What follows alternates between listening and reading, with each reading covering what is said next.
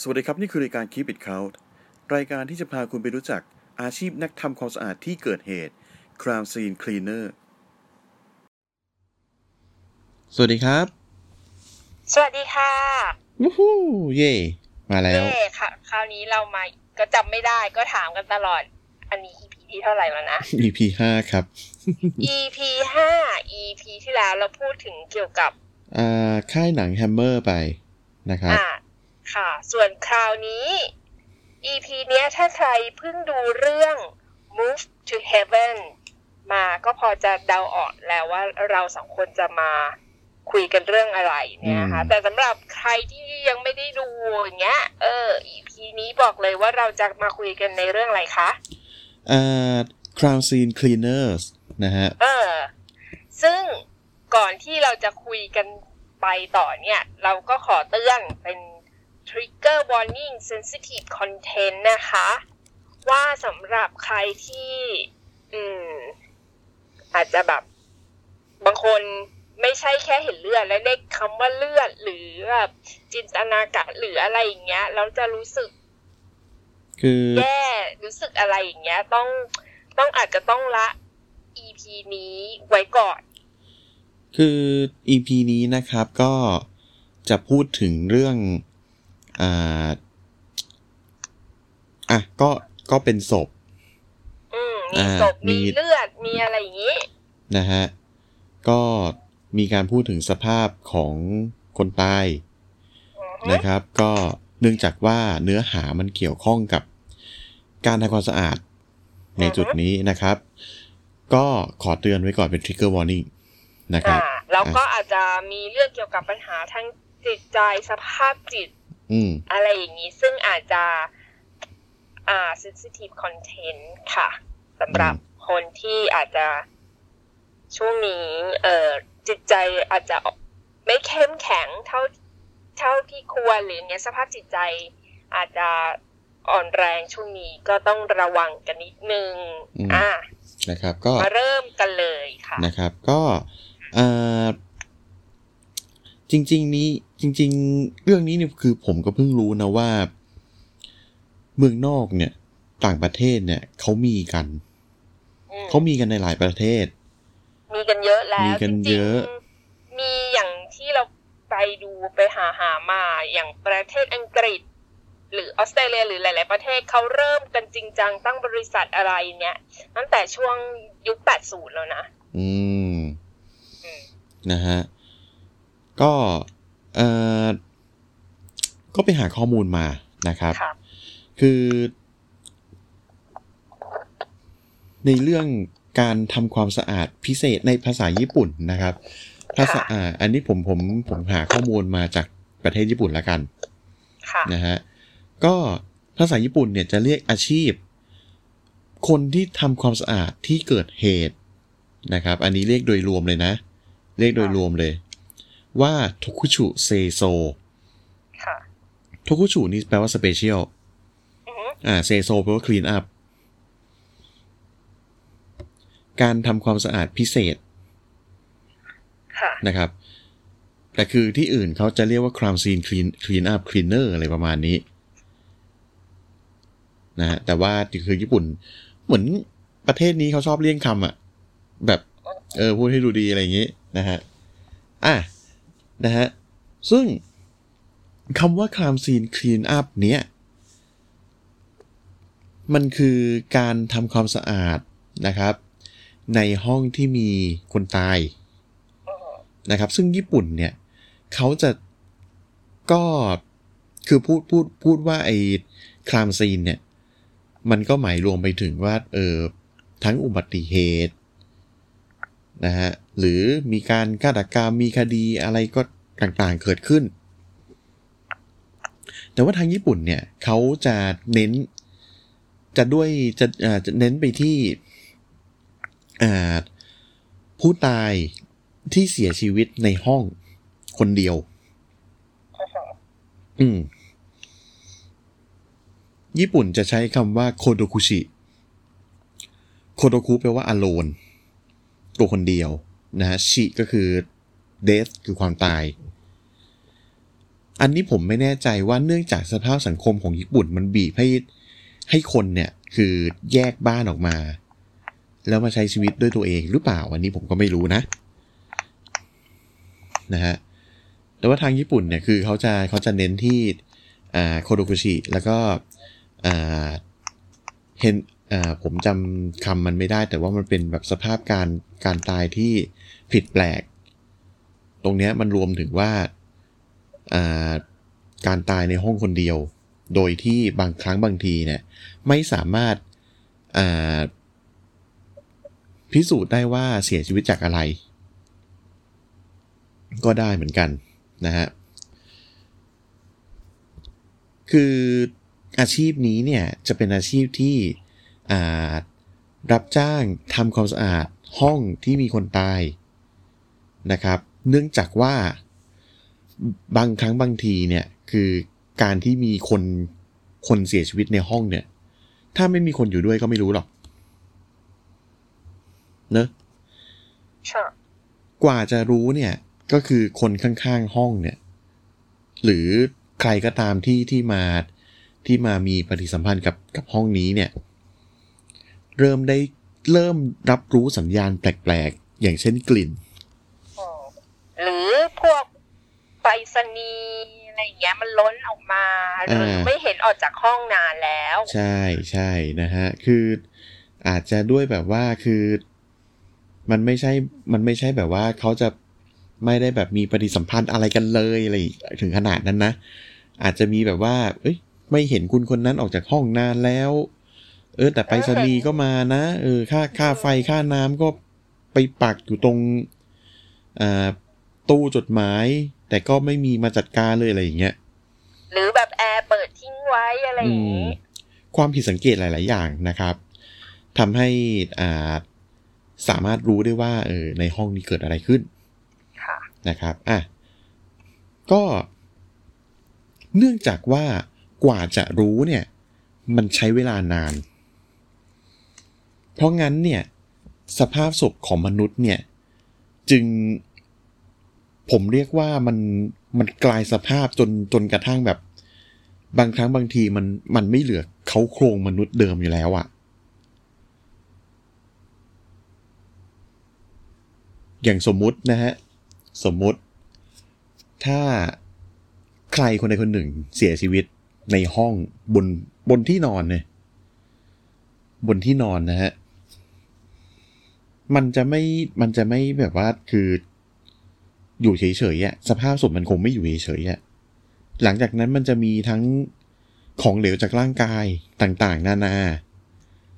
นะฮะไหลออกมาจากร่าง แล้วก็เกิดเป็นคราบ ซึ่งคราบเนี่ย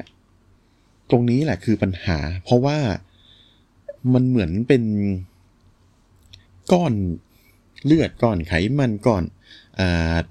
น้ำเหลืองหรืออะไรก็ตามเนี่ย กลายเป็นกองตรงนั้น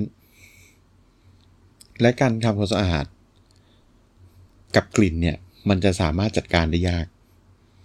ก็ต้องใช้ผู้เชี่ยวชาญ ซึ่งก็คือcrime scene clean up อือฮึนะฮะ อะ โอเค อาชีพสรุปแล้วเนี่ย crime scene cleaner หรือ crime scene clean up เนี่ย คืออาชีพที่ต้องเข้ามาจัดการอ่าศพผู้ตาย นะครับทำความสะอาดห้อง รวมไปถึงการจัดการกับสิ่งของของผู้ตายด้วยนะครับ ฟังดูแล้วก็เอ่อเป็นอาชีพที่ค่อนข้างจะคนคนทั่วไปอาจจะไม่ไม่กล้าเข้ามาทำเนาะค่ะ อืม คุณนาวคิดว่าไงฮะ ก็ คิดว่าจริง ๆ แล้วมันเป็นอาชีพที่ปกติแล้วอะคือมันไม่ได้ง่ายนะ ที่เราจะอืมต้องไปทำความสะอาด คือใช่ไหมคือคือกับกับแค่แบบว่าห้องรกๆเนี่ยยังยังยังลำบากที่จะเข้าไปทำความสะอาดเลย อืม นี่คือมันบางครั้งมันเป็นทั้งห้องรกๆแล้วมีคนตายอยู่ในนั้นหรือบางครั้งบ้านธรรมดาแต่คือเป็น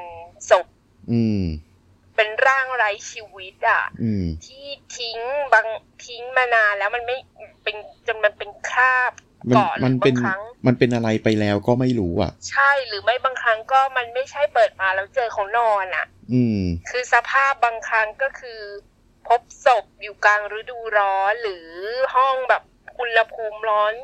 มันคืออยู่ในสภาพที่มันไม่น่าอภิรมย์ ไปแล้วอะ่ะอืมแล้วคือไม่ใช่เป็นร่างบางครั้งมันเจอหลาย ๆ สภาพ ซึ่งคนทำทำได้ขนาดนี้คือคือหนึ่งคือใจต้อง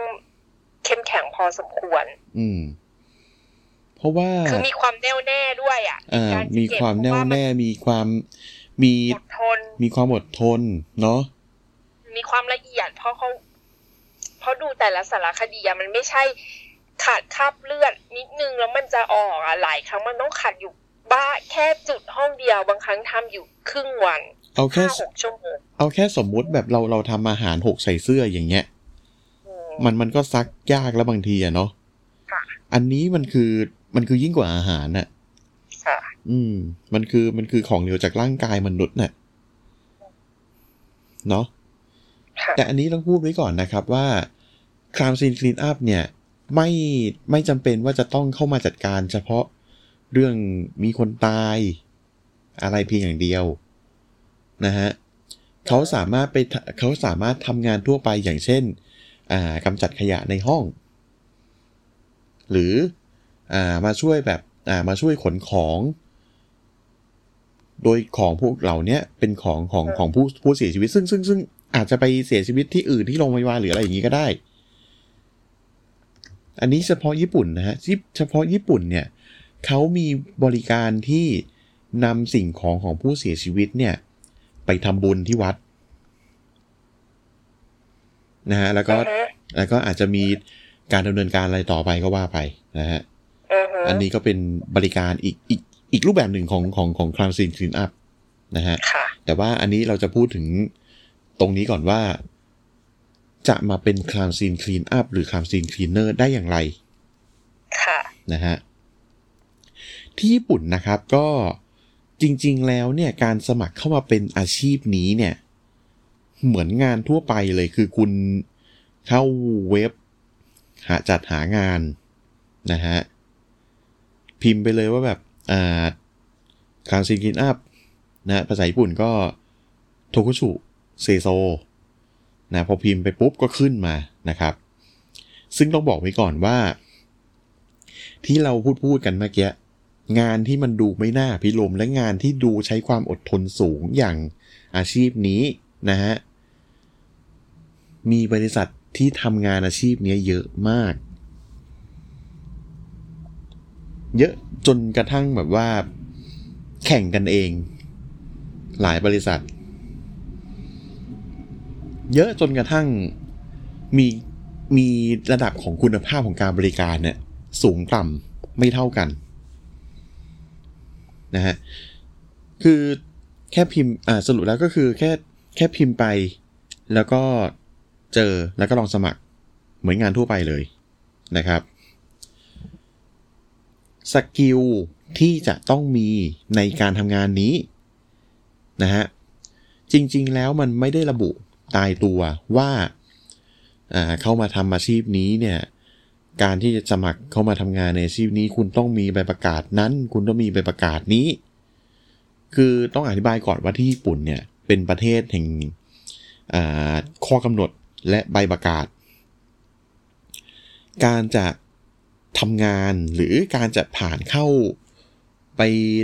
ทำอะไรบางอย่างได้เนี่ยประกอบอาชีพอะไรบางอย่างได้เนี่ย การตอนที่สมัครเนี่ยคุณจะต้องแนบใบประกาศ ซึ่งคุณไปอาจจะไปสอบมาค่ะนะฮะเพื่อให้ทางทางคนที่สัมภาษณ์เขาพิจารณานะฮะอาชีพเนี้ยมันไม่มีบอก ไม่มีบอกหรอกว่า คุณต้องมีใบนั้นใบนี้ถึงจะเข้ามาได้ แต่ว่านะครับ skill ที่จำเป็นของการมาทำงาน อ่า crime scene cleaner นะครับ มี 3 อย่างด้วยกันนะครับ 1. การจัดการสิ่งของของผู้ตาย 2. การทำความสะอาดที่เกิดเหตุ 3. การกำจัดกลิ่นค่ะ3อย่างนี้นะครับ ถึงแม้มันจะไม่มีใน requirement ของบริษัทใดๆก็ตาม นะครับ แต่คุณต้องมีสกิลเหล่านี้ ซึ่งสุดท้ายแล้วการที่จะบอกว่า เอ้ย ผมมีความสามารถนี้นะครับ อะไรอย่างเงี้ย คุณก็ต้องไปเอาใบประกาศมาให้เขามาโชว์ให้เขาดูอยู่ดีนะฮะแต่สุดท้ายแล้วก็ต้องใช้แหละ ถึงจะไม่มีถึงถึงถึงจะในตอนไอเขียน requirement มันไม่มีก็เถอะนะฮะ แต่ต้องบอกไว้ก่อนว่าใบประกาศเหล่านี้นะครับ เป็นของภาคเอกชนที่ญี่ปุ่นนะครับ ไม่ใช่ของทางรัฐอืมอืมนะครับ ก็ อะสรุปสรุปก็คือใครไปสอบก็ได้อะถ้าอยากได้ก็ไปสอบเอา แล้วก็มาสมัครทำงานที่นี่นะครับค่ะอ่าแล้วก็ขอมาพูดถึงเปรียบเทียบกันบ้าง ของเราขอเปรียบเทียบเนาะก็คือของฝั่ง อันนี้คือหยิบมาที่พอพอมีข้อมูลเยอะๆนะ เป็น ของฝั่งอเมอเมริกากับออสเตรเลีย จริง ๆ คืออังกฤษก็มีแต่ว่าข้อมูลแบบละเอียดที่หามาที่เราเจอคือแบบมีว่าต้องทำอะไรบ้างเราจะเจอฝั่งของอเมริกาออสเตรเลียจะเยอะกว่า อย่างในภาษาอังกฤษอะเขาจะเรียกหลายหลายคำมากแต่เราจะใช้ให้ให้เหมือนกับของนิวแล้วกันก็คือ crime scene cleanup หรือ CSC อะเขาบอกว่าถ้าพูดถึง CSC อะอันเนี้ย พอเมื่อกี้ของญี่ปุ่นอะส่วนใหญ่ที่รู้จักกันใช่ไหมที่รู้จักกันทั่วไปมันก็จะหมายถึงอย่างที่นิวพูดเมื่อกี้ก็คือ การเหมือนทำความสะอาดคนตายที่ห้องคนตายที่ตายอยู่คนเดียวใช่ปะอืมครับผมอะใช่ แต่ว่าของของของฝรั่งอย่างนี้ของ CSC ฝั่งฝั่งตะวันตกเนี่ย มันจะหมายถึงการทำความสะอาดเลือดของอ่าทำความสะอาด เลือดของเหลวจากร่างกาย และสิ่งที่มีความเสี่ยงต่อการ จะมีเชื้อก่อโรคอะในสถานที่เกิดเหตุ ก็คือเขาใช้ไอ้ความเสี่ยงที่จะมีเชื้อก่อโรคคือ OPIM Other Potentially Infectious Materials หรืออาจจะเรียกว่า CSC อาจจะเรียกว่าเออไอไอตัวเมื่อกี้ OPIM อะอาจจะเรียกว่า Biohazard Remediation ก็คือการกำจัดสิ่งอันตรายทางชีวภาพ หรือ CSC อาจจะเรียกว่า Forensic Clean Up ก็ได้ การทำความสะอาดทางนิติเวชส่วนชื่อ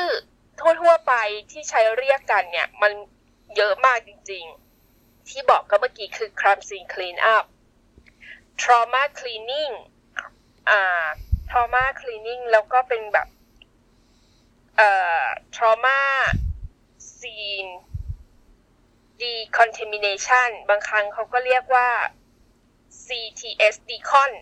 Decon นี่มาจากคำว่า decontamination นะเออก็คือการขจัดการปนเปื้อนอะไรอย่างเงี้ยอืม biohazard removal ก็คือการขจัดอันตรายทางชีวภาพ blood clean up อะไรอย่างเงี้ย ส่วนใหญ่ที่เราบอกว่าอาชีพเนี้ยตอนเนี้ยมันเป็นที่รู้จักกันมากขึ้นในช่วงไม่กี่ปีที่ผ่านมา เพราะว่าเรารู้จักการนำเสนอผ่านสื่อต่างๆ ไม่ว่าจะเป็นซีรีส์แนวสืบสวนสอบสวนมังงะหรือซีรีส์ฝั่งญี่ปุ่นเกาหลี เขาบอกว่าอย่างอันเนี้ยประเภทการทำความสะอาดเนี่ยเขาก็จะลงลึกแล้วเขาบอกว่าการทำความสะอาดเนี่ย มันก็คือเราก็จะรู้ว่าพอบอกสถานที่เกิดเหตุสิ่งที่เรานึกคือเลือดอืมศพ อะไรเงี้ยแต่จริง ๆ คือไม่ใช่ศพเขาเก็บไปแล้ว แต่คือสิ่งที่เขาไม่ได้เก็บไปกับศพด้วย ก็จะเป็นเลือดเช่นเลือดจากการทำร้ายร่างกายอ่าเลือดจากการฆาตกรรมฆ่าตัวตายอันนี้ที่แตกต่างจากทั่วไปก็คือของฝั่งญี่ปุ่นอาจจะไม่ได้พูดถึงเนาะก็คือแก๊สน้ำตาที่มาไอพวกไอสิ่งที่หลงเหลือจากการใช้แก๊สน้ำตา สารเคมีอืมหรือจะเป็นอืม hoarder ก็คือคนเก็บของในบ้านพวกความสกปรกพวกไปเก็บบ้านที่แบบที่เขาเป็น hoarder นะ แล้วก็เขาบอกความไอ้คนที่เป็น CSC เนี่ย มันไม่ใช่งานทำความสะอาดทั่วไปมันมีความซับซ้อนกว่าเยอะ ฉะนั้นค่าบริการก็จะสูงกว่า เขาก็จะแยกแบบหลาย ๆ อย่างมันก็สามารถกรุ๊ปออกมาได้เป็น unattended death ก็คือ คือตายโดยไม่สามารถระบุสาเหตุได้ คือจะต้องเอาไปชนะสูตรถึงจะรู้ว่าตายเพราะอะไรอย่างเงี้ยเขาก็จะแบ่งเป็นตายเพราะฆาตกรรมฆ่าตัวตาย bodily trauma เออแล้วก็มี tear gas chemical weapon ก็คือพวกอาวุธ อ่า พวกอาวุธเคมีหรือเอแก๊สน้ำตาที่มันอยู่ในบ้านอะไรเงี้ย หรือตายเพราะอุบัติเหตุก็มี อืม แล้วก็ decomposition ก็คือการเน่าเสียอย่างเงี้ยแล้วก็มีพูดถึง drug lab อันนี้ก็เกี่ยวนะ เพราะว่ามันมีบางเคสที่บ้านธรรมดาตึกหรือตึกอะไรอย่างเงี้ยที่เออบางรัฐหรือเจ้าของเขาเจ้าของสถานที่จ้างไปทำความสะอาดเนี่ย มันถูกใช้ทำยาเสพติด หรือไม่ใช่ยาเสพติด แต่เป็นยาที่ถูกใช้เอาไปใช้ผิดประเภท อืม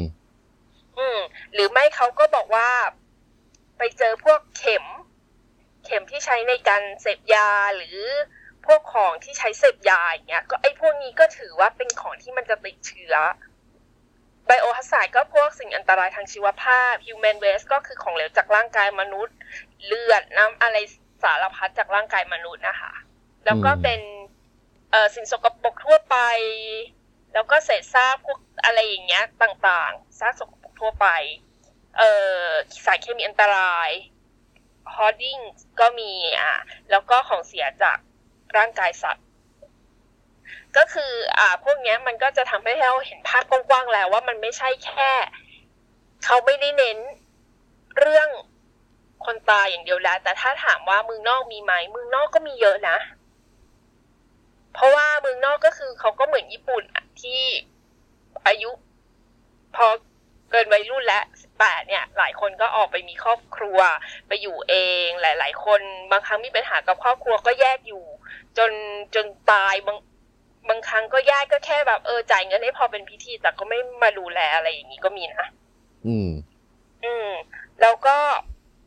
เขาก็ถามไอ้สิ่งสิ่งที่พวกเนี้ย พอทั่วไปแล้วเนี่ยเขาก็จะต้องมีรายรายละเอียดว่าคุณสมบัติที่คนจะเป็น CSC เนี่ยต้องทำยังไงบ้าง อย่างแรกเลย คือต้องไม่รังเกียจหรือกลัว ที่จะต้องทำความสะอาดเลือด อวัยวะภายในหรืออวัยวะส่วนต่างๆ คือถ้ากลัวหรือรังเกียจนี่จบเลยทำอาชีพนี้ไม่ได้เขาบอกตอนแรกเนี่ย ตอนที่ไปทำต่อให้ไม่กลัวกลัว มันก็อาจจะไม่ชินเพราะอาจจะมีรู้สึกคลื่นไส้ กลิ่นมันไม่ได้ หอมหวนนะร่างกายเวลแล้วมันเน่าเสียแบบเหมือนกลิ่นมันนานอะกลิ่นร่างกายที่มันจะเน่ากระบวนการอะเพราะไม่ใช่อยู่ดีๆตายวันหนึ่งเราจะเจอบางครั้งอะตายเป็นเดือนแล้วถึงเจอนะ บางคนเหลือแค่ซากแบบซากศพอะเหลือแค่กระดูกแล้วถึงเจออะอืม อืมเขาบอกว่าตอนแรกที่ไปทำอาจจะมีคลื่นไส้รู้สึกไม่สบายแต่ทำงานไปสักพักพอปรับตัวได้ก็จะชินไปเอง แล้วก็ถึงกลิ่นต่างๆด้วย แล้วเขาก็บอกว่าคนที่ทำอาชีพเนี้ย จะต้องแข็งแรง เพราะต้องใช้แบบแรงในการทำงาน บางบริษัทเนี้ยถึงขนาดว่าให้ทดสอบยกน้ำหนัก 50 ปอนด์หรือประมาณเกือบ 23 โล ให้ได้แบบสบายๆด้วย เพราะว่ามันจะต้องแบกของไปทิ้ง ทิ้งขยะอะไรอย่างเงี้ย อืม เพราะว่าแต่เขาบอกว่าไม่ใช่ทุกงานที่มันจะโหด เห็นเลือดเห็นหนองอะไรขนาดนั้นเขาบอกงานส่วนใหญ่จะเป็นงานการทำความสะอาด ก็ทำความสะอาดพรม ขัดผนังทำความสะอาดเฟอร์นิเจอร์กำจัดกลิ่นไม่พึงประสงค์พวกกลิ่นเหม็นต่างๆ เนี่ย อืม การทำความสะอาดเนี่ยจะเป็นการทำความสะอาดเลือด ชิ้นส่วนอวัยวะ หรือของเหลวอื่นๆ จากร่างกาย จุดประสงค์ของการทำความสะอาดในครั้งเนี้ยเป้าประสงค์หลักก็คือทำให้สถานที่เกิดเหตุสะอาดปลอดภัย เพื่อให้กลับมาใช้ชีวิตได้ปกติ หรือใช้สถานที่ดังดังแอสถานที่เกิดเหตุ ได้ตามปกติอีกครั้งเนี่ย แล้วก็เขาบอกว่าอาชีพเนี้ยก็มีผลกระทบต่อจิตใจนะ ก็คือคนที่มาประกอบอาชีพเนี้ยควรเป็นคนที่ค่อนข้างควบคุมอารมณ์ได้ดีทำไมถึงต้องควบคุมอารมณ์ได้ เพราะเนื่องจากมันต้องเห็นศพ เห็นสถานที่เกิดเหตุทุกๆวันอะหลาย ๆ วันหรือต้องอยู่กับ มันบางครั้งมันไม่ใช่แค่สภาพที่มันไม่สบายใจไม่สบายใจมันเป็นสถานที่บางครั้งมันเกิดความรุนแรง เช่น เกิดความรุนแรงในบ้านอะไรเงี้ยเขาก็ต้องไปเจออะไรที่มันกระทบจิตใจอะ อืม แล้วก็เขาบอกว่าคนที่เป็นอาชีพ CSC เนี่ยนะ ควรจะมีความเห็นหกเห็นอกเห็นใจผู้อื่น แล้วก็ไม่ลดทอนความเป็นมนุษย์ของเหยื่อด้วย อืม นอกจากนี้เขาบอกว่าประกอบอาชีพอะเขายังแนะนำให้คนที่ทำ CSC อะ ไปหานักบำบัดเป็นประจำด้วย อันนี้ของคือฝั่งอเมริกานะที่กำลังพูดถึงอยู่ แล้วก็การทำงานเนี่ย บางครั้งทำงานไม่เป็นเวลาต้องเตรียมตัวให้พร้อมทำงานได้ตลอด อืม แล้วก็มันก็จะเหมือนญี่ปุ่นน่ะ คือคือฝรั่ง หรืออะไรเงี้ยเขาบอกว่าอาชีพนี้มันไม่ใช่อยู่ดีๆเดินไปสมัครได้เลยนะ จะต้องผ่านการฝึกอบรมมีประกาศนียบัตรก่อนมาสมัคร ซึ่งของฝั่งอเมริกา จะต้องเป็นต้องจะต้องมีไปอบรมด้านการทำความสะอาดสถานที่เกิดเหตุ เป็นแล้วก็มีการจัดการพวก บลัดบอลพาโทเจนก็คือหมายถึงว่าการจัดการพวกสิ่งที่มันจะติดเชื้อที่จะแพร่กระจายได้ทางเลือด เพราะที่เราไปหาข้อมูลเราไปนั่งแบบไปดูข้อมูลมาจากรายการใน YouTube อะเขาบอกว่าสิ่งที่น่ากลัวเนี่ยก็คือพวกเลือดพวกของเหลว เพราะอย่างอย่างพวกอ่าพวกโรคตับอักเสบเนี่ย มันออกมาแล้วมันก็ยังติดกับคนที่มาความสะอาดได้ถ้าป้องกันไม่ดีพอเนี่ย อืม แล้วก็จะต้องเรียนรู้ในการจัดการพวกชีววัตถุอันตรายเนี่ยไอ้เว็บที่เราไปหาข้อมูลมาคือบริษัท บริษัทที่เราไปดูเนี่ย คือเขาชื่อ Spalding Decon เนี่ยเขาจะมีหลักสูตรให้ฝึกอบรมเลยนะ เริ่มจาก Bio Basic เลยพื้นฐาน Bio Hazard Clean Up แล้วก็มี Hoarding คือการจัดการพวกของบ้านที่เก็บของไว้เยอะๆ Make Clean Up and Testing Course ก็คือทำความสะอาดสถานที่ที่มา มียาเสพติด Made นี่คือ ICE นะพอเขาบอกว่าทำความสะอาดสถานที่ที่มียาเสพติดหรือยาหรือเคมีอะไรพวกเนี้ย มันเป็นการที่ใช้เงินเยอะแล้วใช้เวลาและยังอันตรายอันตรายต่อสุขภาพของ CSC อย่างมาก ถ้าไม่เคยฝึกมาก่อนเนี่ยเขาก็จะไม่ให้คนเนี่ยไปทำความสะอาดเลย อืมมีคอร์สบริหารธุรกิจสำหรับคนที่อยากเปิด ธุรกิจ CSC เป็นของตัวเองด้วยนะ แล้วในอเมริกาเนี่ยเขาก็จะต้องไปอบรมเพื่อให้ผ่านตามมาตรฐานของ OSHA เอ่อก็คือมาตรฐานสำหรับสำนักงานบริหารความปลอดภัย และอาชีวะอนามัยแห่งชาติ อืมอืมอันนี้ที่ที่เราดูก็คือน่าจะเหมือนกับญี่ปุ่นแหละ ต้องสวมชุด PPE อ่าใช่ ต้องเหมือนกันคือไม่ใช่อยู่ดีๆ คุณสวมเสื้อยืดกางเกงขาสั้นกางเกงขายาวไปนะเขาคือมันจะเขาตอนแรกอะ่ะคือต้องเหมือนไปดูสถานที่ก่อน อยู่ห้องไหนจะต้องทำอะไรบ้าง แล้วพอเข้าไปทำจริง ๆเขาก็ต้องสวมชุด เออแล้วคือบริษัทที่เราดูอะไปหาข้อมูลมาเขาอยู่ฟลอริดาแล้วคือฟลอริดามันคือโคตรร้อนของฝรั่งเขาอะอืม เออ แล้วคือใส่ชุด PPE อะเราไปทำอย่างนั้นอยู่ เป็นวันๆน่ะ คือใส่ชุด PPE ไม่พอ ใส่ไอ้หน้ากากอีก หน้ากากคือหน้ากากแบบเต็มเลยที่มันมีสองสองวาล์วสองข้างอะอืม อย่างนั้นเลย เออ แล้วก็ใส่รองเท้าบูพลาสติกอีก ที่ที่อื่นก็เหมือนกันนะ คือใส่ชุด บางครั้งเขาเรียก has แบบ hazmat เต็มยศ hazmat เพื่อไปทำอ่าเต็มยศเลยนะ แล้วเขาก็บอกว่าคนที่จะมาทำอาชีพเนี้ย ถ้ามีประสบการณ์ทำงานก่อสร้างหรือทำงานของทำงานพวกความสะอาดทั่วไปมาก่อนมีโอกาสจะได้งานสูง แล้วก็มาสมัครเนี่ยก็ต้องมีการเช็คประวัติ แล้วก็เช็คเรื่องประวัติยาเสพติดด้วยสำหรับค่าตอบแทนเนี่ย เราไปดูไปดูของเว็บเพจสเกลมาเขาเปรียบเทียบเป็นเว็บที่ไว้เปรียบเทียบค่าตอบแทนในการประกอบอาชีพเนาะมันอยู่ที่ชั่วโมงละ15.74ดอลลาร์ตามมาตรฐานนะทั่วๆไปนะอืมคือชั่วโมงละประมาณเกือบ500บาท ถ้าอืมเป็นรายได้ต่อปีก็ประมาณ38,000ดอลลาร์ก็เกือบ1ล้าน2แสนบาท แต่อันนี้คือรายได้ทั่วไปนะ ยังไม่รวมว่าบางงานที่มันจะต้อง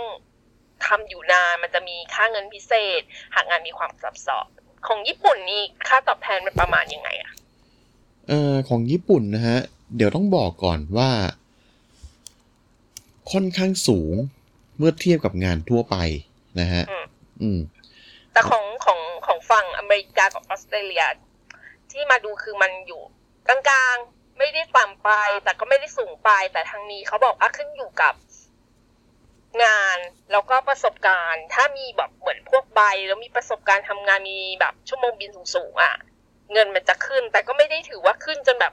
สูงปรี๊ดอะไรอย่างเงี้ย ไม่ได้เป็นอาชีพที่เงินแบบ เงินดีขนาดนั้น แต่ก็ไม่ได้ต่ำเตี้ยเรียดินอยู่กลาง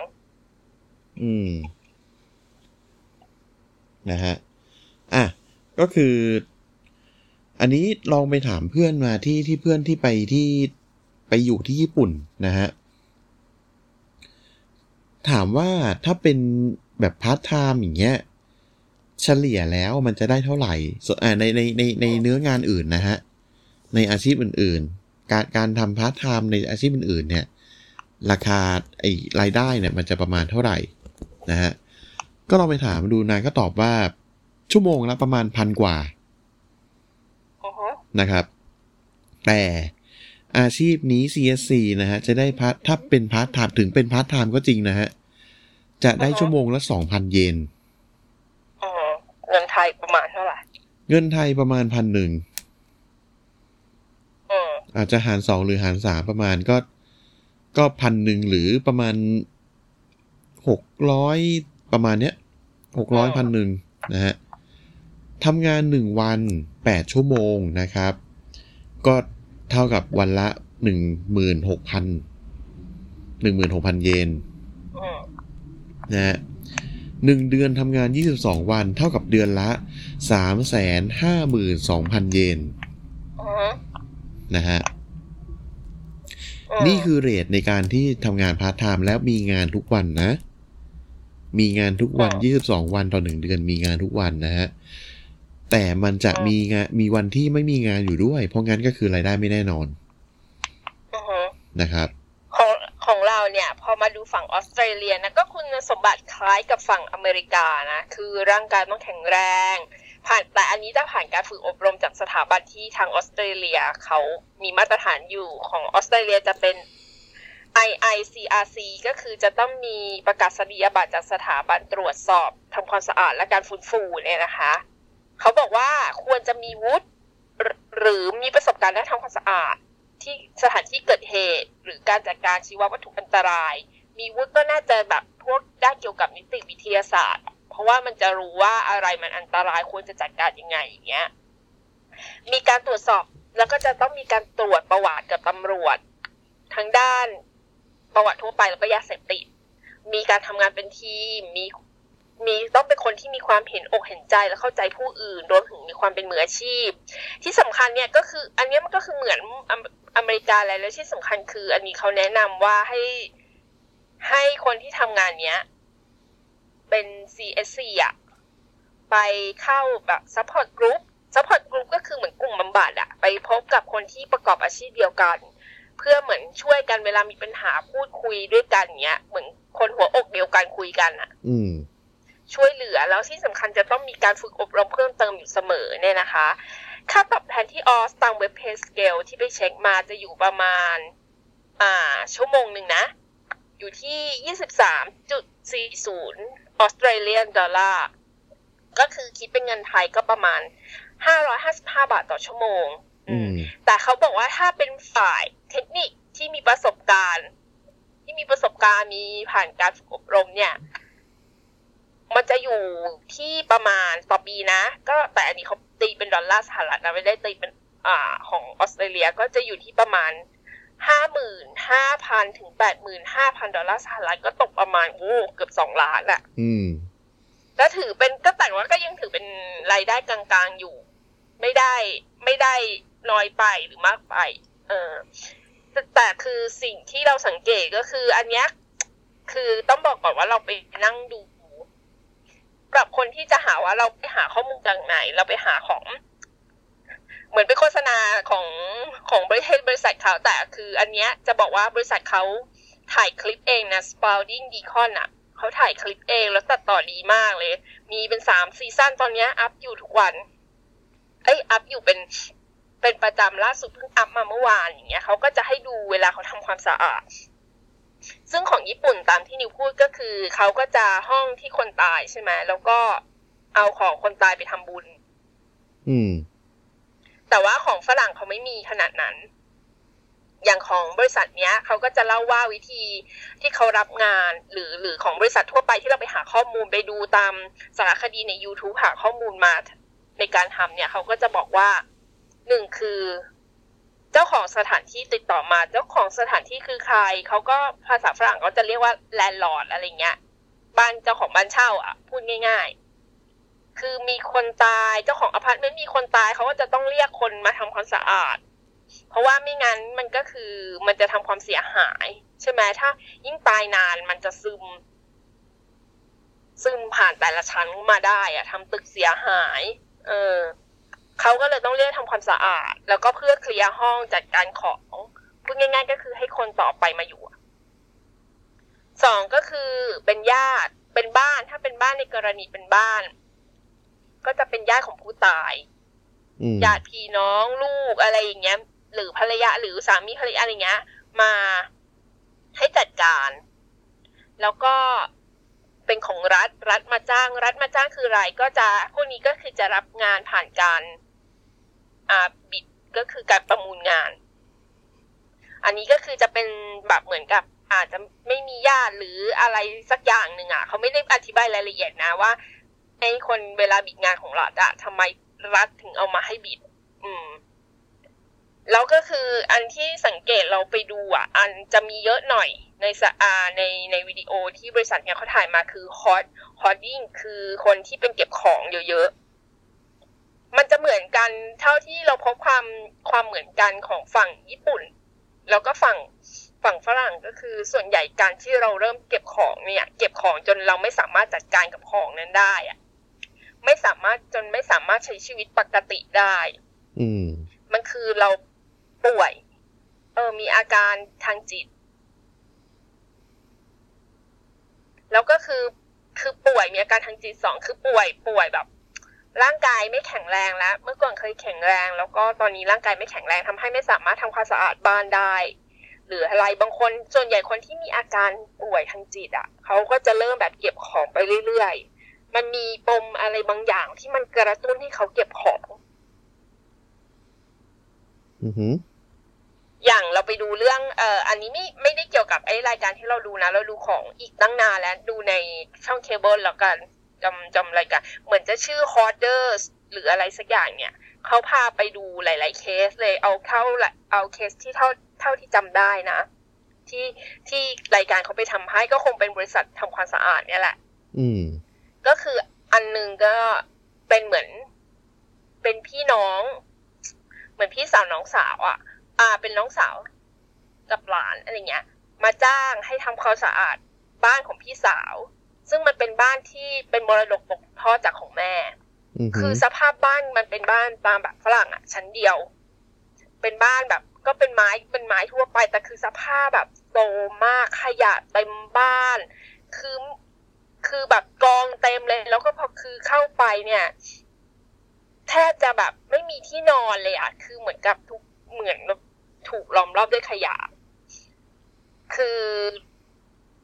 ตามตามอย่างเงี้ย ถ้าถ้าของฝรั่งนะ ถ้าขยะคุณเยอะอย่างเงี้ยรัฐเขาก็จะเข้ามาแหละ คือรัฐจะเข้ามาจัดการแล้วก็จะมีค่าปรับค่าอะไร เพราะว่ามันสร้างความเดือดร้อนให้กับเพื่อนบ้าน และอันตรายต่อตัวเองและคนรอบข้างใช่ไหมอันนี้เขาก็ต้องทำเพราะว่าเหมือนกับ ไม่งั้นโดนฟ้องโดนอะไร อะ ก็มาทำแต่ด้วยความที่มันก็ไม่ใช่เงินถูกๆไงจ้างเขาก็จะมีการมาถ้าถ้าทั่วไปเนาะตามที่ ไอ้บริษัทแรกที่เราหาข้อมูลไม่ใช่ในรายการนะเขาก็จะบอกว่าก่อนจะเข้ามา ลูกค้าก็จะให้ประเมิน ประเมินประเมินก่อนว่าเท่าไหร่ อันนี้ก็คือรายการเขาคงทำให้ฟรีแลกกับการออกทีวีอะอืมนะฮะหรืออะหรือว่าถ้าจะไม่ผิดเหมือนรายการอาจจะให้ทำให้ฟรีจริงแต่ว่าเอาของในบ้านที่พอขายได้ไปไปไปขาย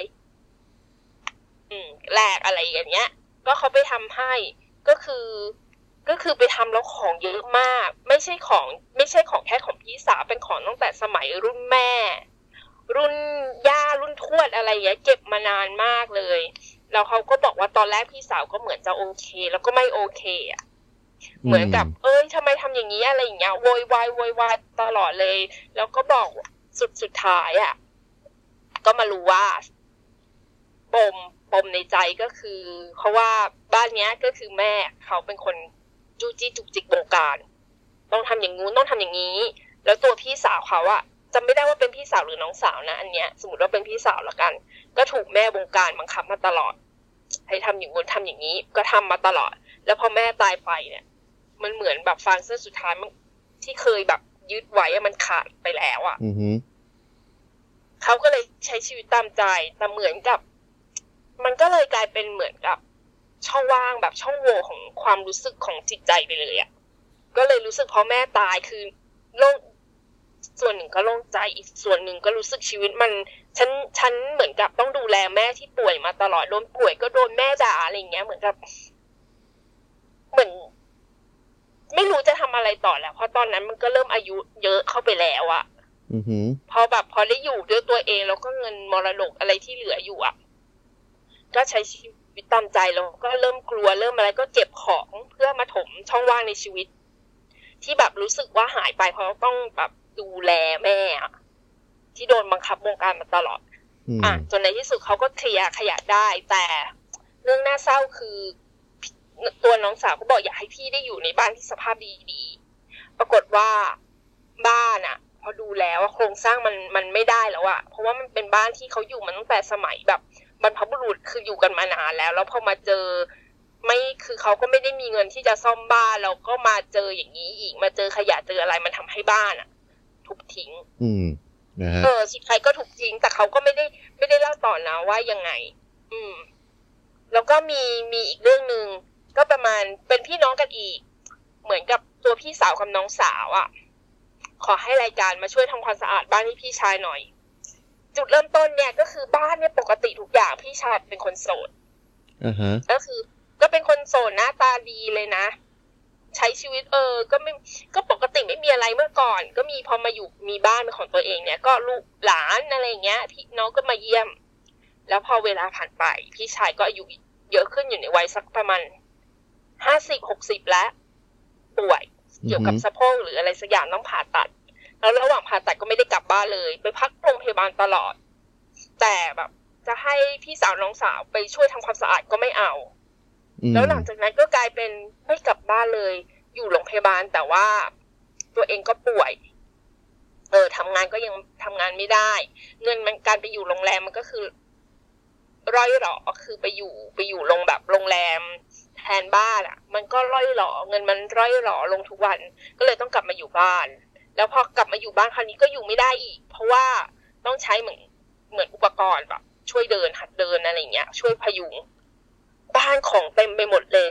คือของอันเนี้ย มันไม่ได้ ไม่ได้เป็นแบบขยะนะ คือของแบบ เหมือนไม่ได้เอามาบางอย่างก็ยังไม่ได้ใช้อะไรเงี้ย อยู่ในบ้าน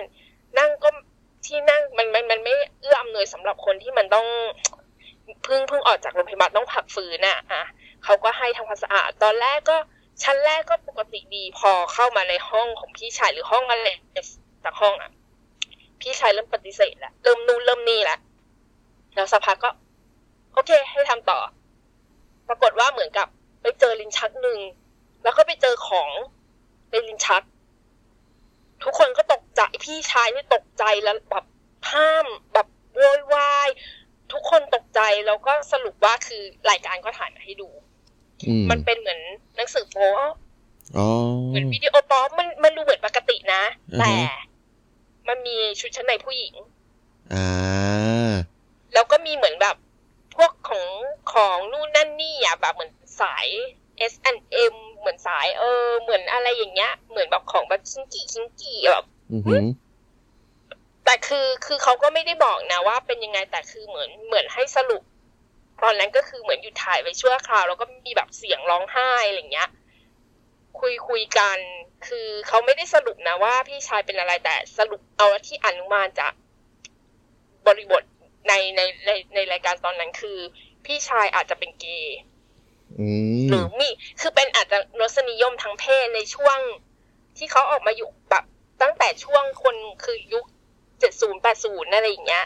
มันอาจจะแบบไม่ได้เปิดเผยได้มากเท่าตอนเนี้ยอือหือ เออ แล้วด้วยความที่เขาเป็นผู้ชายแล้วก็คนเดียวของบ้านอะไรอย่างเงี้ย เออ มันเลยกลายเป็นแบบไม่กล้าเปิดเผย เขาบอกว่ามันเป็นสิ่งที่อยู่ในใจมานานแล้วตั้งแต่ ตั้งแต่เขายังยังหนุ่มๆอยู่อ่าฮะก็คือตอนหนุ่มๆมันก็ใช้ชีวิตได้โลดโผนจนทะยานไม่มีใครสนใจแต่พอคุณแก่ตัวแล้วคุณป่วย แล้วคุณต้องไปไปอยู่โรงพยาบาลแล้วกลับมา เขาบอกว่าอยากให้ทุกคนนะเข้ามาบ้านใจจะขาดอยากให้มาช่วย แต่ว่ามันไม่กล้าไงแล้วเพราะแล้วเขาก็จำไม่ได้แล้วว่ามันเขาเอาของพวกเนี้ยไปเก็บไว้ที่ไหนบ้าง อืม เพราะมันไม่ได้เจอแค่ในแช็คนะพอทำไปเขาก็จะเจออีกบางบางที่บางมุมของบ้านอะ เออ ตอนแรกน้องสาวกับพี่สาวเขาแบบตกใจเหมือนรับไม่ได้เลยนะ แล้วเหมือนคุยกันแล้วว่าไม่ได้อืมมันคือรสนิยมมันมันเป็นเหมือนเรื่องส่วนตัวไม่ใช่เรื่องผิดแปลก ก็แบบเหมือนกลับมากอดกันแล้วก็เออช่วยกันทำความสะอาดไป เออ ก็ยังเจอเจอของในบ้านแต่คือเหมือนรับรับได้แล้วแล้วก็เหมือนกับผู้ชายคนเนี้ยเขายก ไอ้สิ่งที่เขาซ่อนอยู่ในในใจมาเกือบตลอดชีวิตอะออกไปอะอืมเออบางครั้งมันเป็นเรื่อง เหมือนเรื่องแบบ เรื่องแค่เนี้ย แต่จริง ๆ มันคือเรื่องใหญ่สำหรับคนหนึ่งมาก อือหือ อืม แล้วก็อย่างรายการเนี้ยค่ะ ไอไอกลับมาที่ของบริษัท Spalding Decon อยู่อะ คือที่เราเรานั่งดูมาหลาย ๆ ตอนเลยฮอตไอการที่เป็น hoarder hoardings เนี่ย มันก็จะมีของเยอะมากอย่างไร บางรายเขาก็ไปทำให้ฟรีนะ อย่างเช่น มันจะเป็นอ่าวันฐานพันสืบเขาก็จะไปทำให้เขาก็จะไปเลือกแบบทำให้บ้านที่เป็นของอดีตทหารพันศึก ซึ่งบางคนเขาก็จะได้รับผลจากการที่ ไปสงครามบ้าง หรือบางคนเป็นทายาทของทหารพันศึก ซึ่งตัวตัวคนที่เป็นทหารเนี่ยอาจจะตายไปแล้ว แต่ทายาทเขาอะเขาก็เหมือนกับเหมือนกับดูแลขอบคุณครอบครัวของผู้เสียสละเพื่อชาติ อืม เสียสละ เออ เสียสละ เออเขาก็ไปดูอะไรเงี้ย หลาย ๆ คนก็คือมีปัญหาทางทางทางจิตใจทางอะไรเหมือนกันอย่างเงี้ย อันอันนี้ในเคสสำหรับเจ้าของบ้านที่ยังอยู่นะอ่าฮะ ก็ไปช่วย เออ ก็มีมีบางเคสหนึ่งเหมือนกันเหมือนกับเลี้ยงแมวเลี้ยงสัตว์อะไรอะ่ะแล้วก็แบบบ้านมันรกมากจนประตูเปิดทิ้งไว้ ก็มีสัตว์ป่าเข้ามาอย่างเช่นกระต่ายป่า แล้วไปพบศพกระต่ายป่าในบ้านอะ อืม แต่คือไม่ได้เป็นซากแต่คือเหมือนมันครึ่งหนึ่งเป็นซากอีกครึ่งหนึ่งมันยังแบบเห็นเป็นกระต่าย ไปพบแมวไปพบอะไรขี้แมวอะไรอย่างเงี้ยขี้หมาเต็มบ้านแล้วคือคนต้องอยู่ในสภาพงั้นน่ะ ห้องน้ำก็ใช้ไม่ได้ ของแบบตู้เย็นก็ใช้ไม่ได้ คือเขาพอพอตู้เย็นมันใช้ไม่ได้ เพราะว่าหนึ่งอาจจะเสีย หรือว่าอัดของจนมันของมันเน่าแล้วมันทำความสะอาดไม่ได้ ก็เลยแก้ปัญหาด้วยการซื้ออาหารแบบฟาสต์ฟู้ดมากินทุกมื้อ มันก็ทำให้แบบส่งผลต่อสุขภาพ ด้วย แล้วก็แบบอีกเคสหนึ่งก็คือเขาก็แบบโวยวายนะไปทำให้ตอนแรกโอเค ไปไปมามาโวยวายญาติมาช่วยพูดสุดท้ายก็คือทำไป แล้วไปเจอเงินซ่อนอยู่ในบ้านอะอืมคือไม่ได้ซ่อนหรอกเก็บอะเจ้าตัวก็ลืมไปแล้ว แล้วก็แบบตกใจว่าเจอได้ไงเพราะเจอแบบเงินสามร้อยกว่าสามร้อยเหรียญน่ะสามร้อย US dollar อยู่ในบ้านอ่าฮะเขาก็เลยแบบ เออ แล้วของอันไหนเอาไปขายได้เขาก็จะไปขายไปไปหรือถ้าไปบริจาค อืม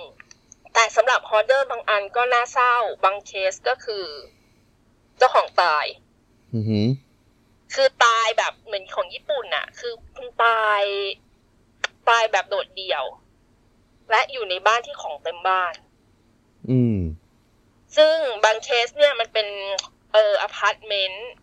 ห้องอะไรหรือบ้านเช่าอะเขาก็ต้องทำความสะอาด แล้วก็ไอ้เคสที่ดูที่จำได้ก็คือ เหมือนกับเสียแบบเสียมาน่าจะเป็นเกือบสองเดือนน่ะ แล้วคือ เออ ข้างล่างเขาก็เหม็น รู้ว่าเหม็น แต่เออ ก็ไม่ได้คิดอะไร เพราะก่อนหน้านี้ยเขาไอคนที่เขาเคยอยู่แล้วสิก่อนก่อนเขาจะเสียหลายปีแล้วสิบกว่าปีสิบสองปีก่อนก็เคยมีปัญหาเงี้ยทำเสียงดังอะไร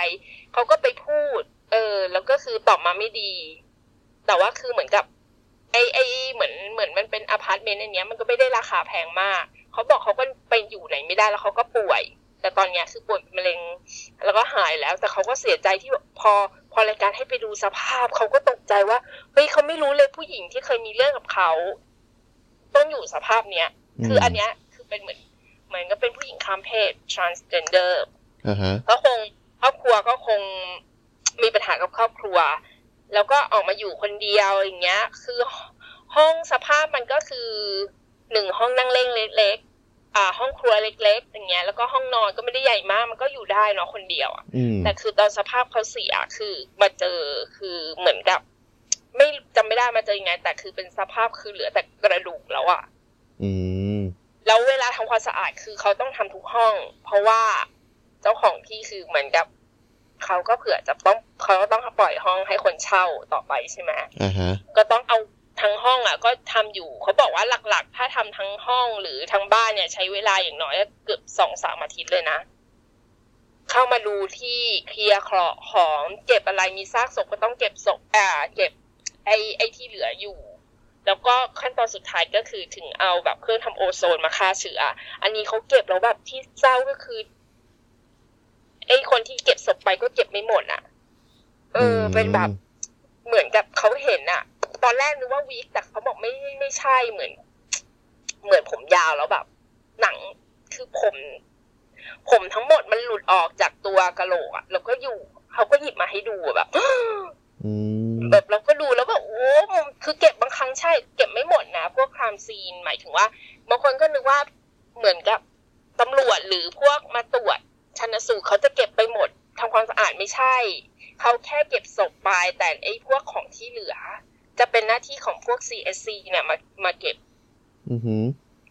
อืม แล้วก็จะมีประเภทอ่าเคสที่เอ่อฆ่าตัวตายอ่าฮะฆ่าตัวตายอันเนี้ยก็ก็ค่อนข้างสะเทือนใจพอสมควรในหลาย ๆ เคสอย่างเป็นเคสอันหนึ่งเป็นผู้หญิง คือเข้าไปในบ้านเขาบอกว่าของทุกอย่างเนี่ย เป็นของแบรนด์เนมหมดเลย อืมมีกระเป๋าแบบหลุยส์กระเป๋าโค้ชอะไรอย่างเงี้ยเยอะแยะไปหมด แล้วเขาก็บอกว่าไม่รู้เหมือนกันว่าสาเหตุทำอะไรที่ผู้หญิงคนนี้เสีย คนที่มาจ้างก็คือเป็นเป็นเป็นเจ้าของบ้านเช่าหลังนี้ ผู้หญิงเขาเช่าบ้านอยู่เนาะอืมเออ เช่ามาสิบสามปีแล้วนะอ่าฮะแล้วเขาบอกปกติก็ปกติทุกอย่างจนกระทั่งปีที่แล้ว อยู่ๆเธอก็หยุดจ่ายค่าเช่าบ้าน ไม่รู้ว่าหยุดจ่าย เพราะว่าป่วยหรือว่าตกงานคือหยุดจ่ายไปเลย ไม่ไม่มีบอกไม่มีกล่าวอะไรอ่าเจ้าของบ้านใจดีก็ยังให้อยู่ต่อไปหนึ่งปี ปรากฏว่า เออ ก็ยังไม่จ่ายอีก ถามอะไรก็ไม่ตอบไม่มีอะไรตอบกลับมา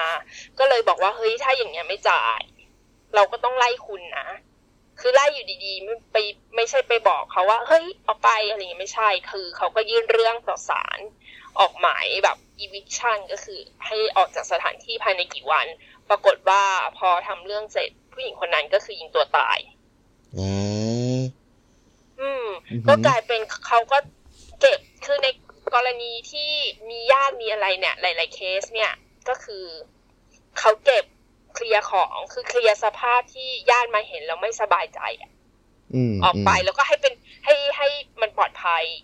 สำหรับคนที่จะเข้ามา เพราะว่าของพวกนี้มันจะมีแบบพวกติดเชื้อได้ไง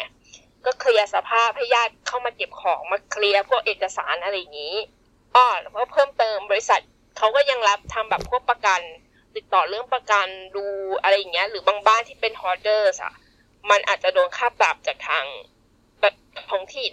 เขาก็ไปจัดการต่อรองให้ด้วยนะอือหือเออเขาดูตรงนี้ด้วย ดูให้ด้วยอ่ะ แล้วคือบางเคสเขาก็บอกว่า มันฆ่าตัวตายอย่างใช้ปืน shotgun เนี่ยแรงถีบปืนมันจะสูงมาก คือพอยิงปุ๊บ กระจาย ใช่ กระจาย แล้วบางเคสคือเก็บศพไปแล้ว เขาบอกว่าไอ้เคสพวกเนี้ย มันจะจะต้องมาดูดีๆเลย เพราะว่ามันจะต้องใช้เขาเรียกไงจะต้องใช้ความละเอียดมาก อ่าเขาก็อืมตอนที่เราดูเขาเขาก็ให้ให้แบบเหมือนรูกี้อะมือเพิ่งมา สมัครใหม่มามาทำงานใหม่ ๆ มาฝึกเลยว่าจะต้องดูอะไรมากเขาก็เจ้าของบริษัทก็มาไกด์เองเลยนะ ว่าต้องทำอะไรบ้าง คือทำความสะอาดไปก็ยังเจอชิ้นส่วนอะกรามกระเด็นอยู่ แล้วเขาก็ดูพวกแนวทางแนวทิศทางการยิงอะดูว่ามันอืมกระเด็นไปทางไหนเขาก็ต้องดูมันมีกระเซ็นออกไปตรงคล้าย ๆ กับเป็นห้องห้องที่เขาเอาไว้เก็บเสื้อผ้าอ่าก็ฮะต้องไป เขาก็ต้องไปสาธิตนะ อย่างเช่น พรมเนี่ยมันเลอะใช่ไหมเลอะอยู่จุดหนึ่งอะเขาก็ฉีดเหมือนสเปรย์ฆ่าเชื้อเราใช้คัตเตอร์อะตัดพรมตรงนั้นออก มันก็จะเป็นเหมือนพื้นที่พื้นที่เหมือนเป็นเป็นเหมือนวัสดุที่รองพรมอยู่ ก็ตัดฉีดยาฆ่าเชื้อติดตัดออกอีก แล้วก็ใส่ถังขยะอันตรายที่เป็นถังสีแดงอะที่เขาเอามาด้วย แล้วก็พอมันเป็นพื้น คือตัดไปเรื่อยๆจนกว่าจะเจอพื้นบ้าน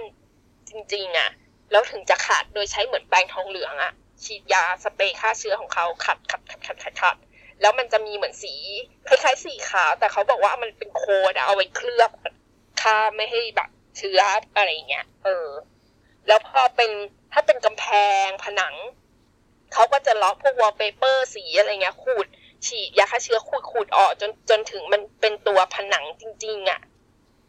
เออซึ่งมันจะต้องดูเลยว่ามันซึมเท่าไหร่แล้วก็ขัดขัดขัดเหมือนกับพื้น เป็นเป็นแบบพวกบัวขอบเนี้ยก็ต้องแงะออกอะไรออกเสื้อผ้า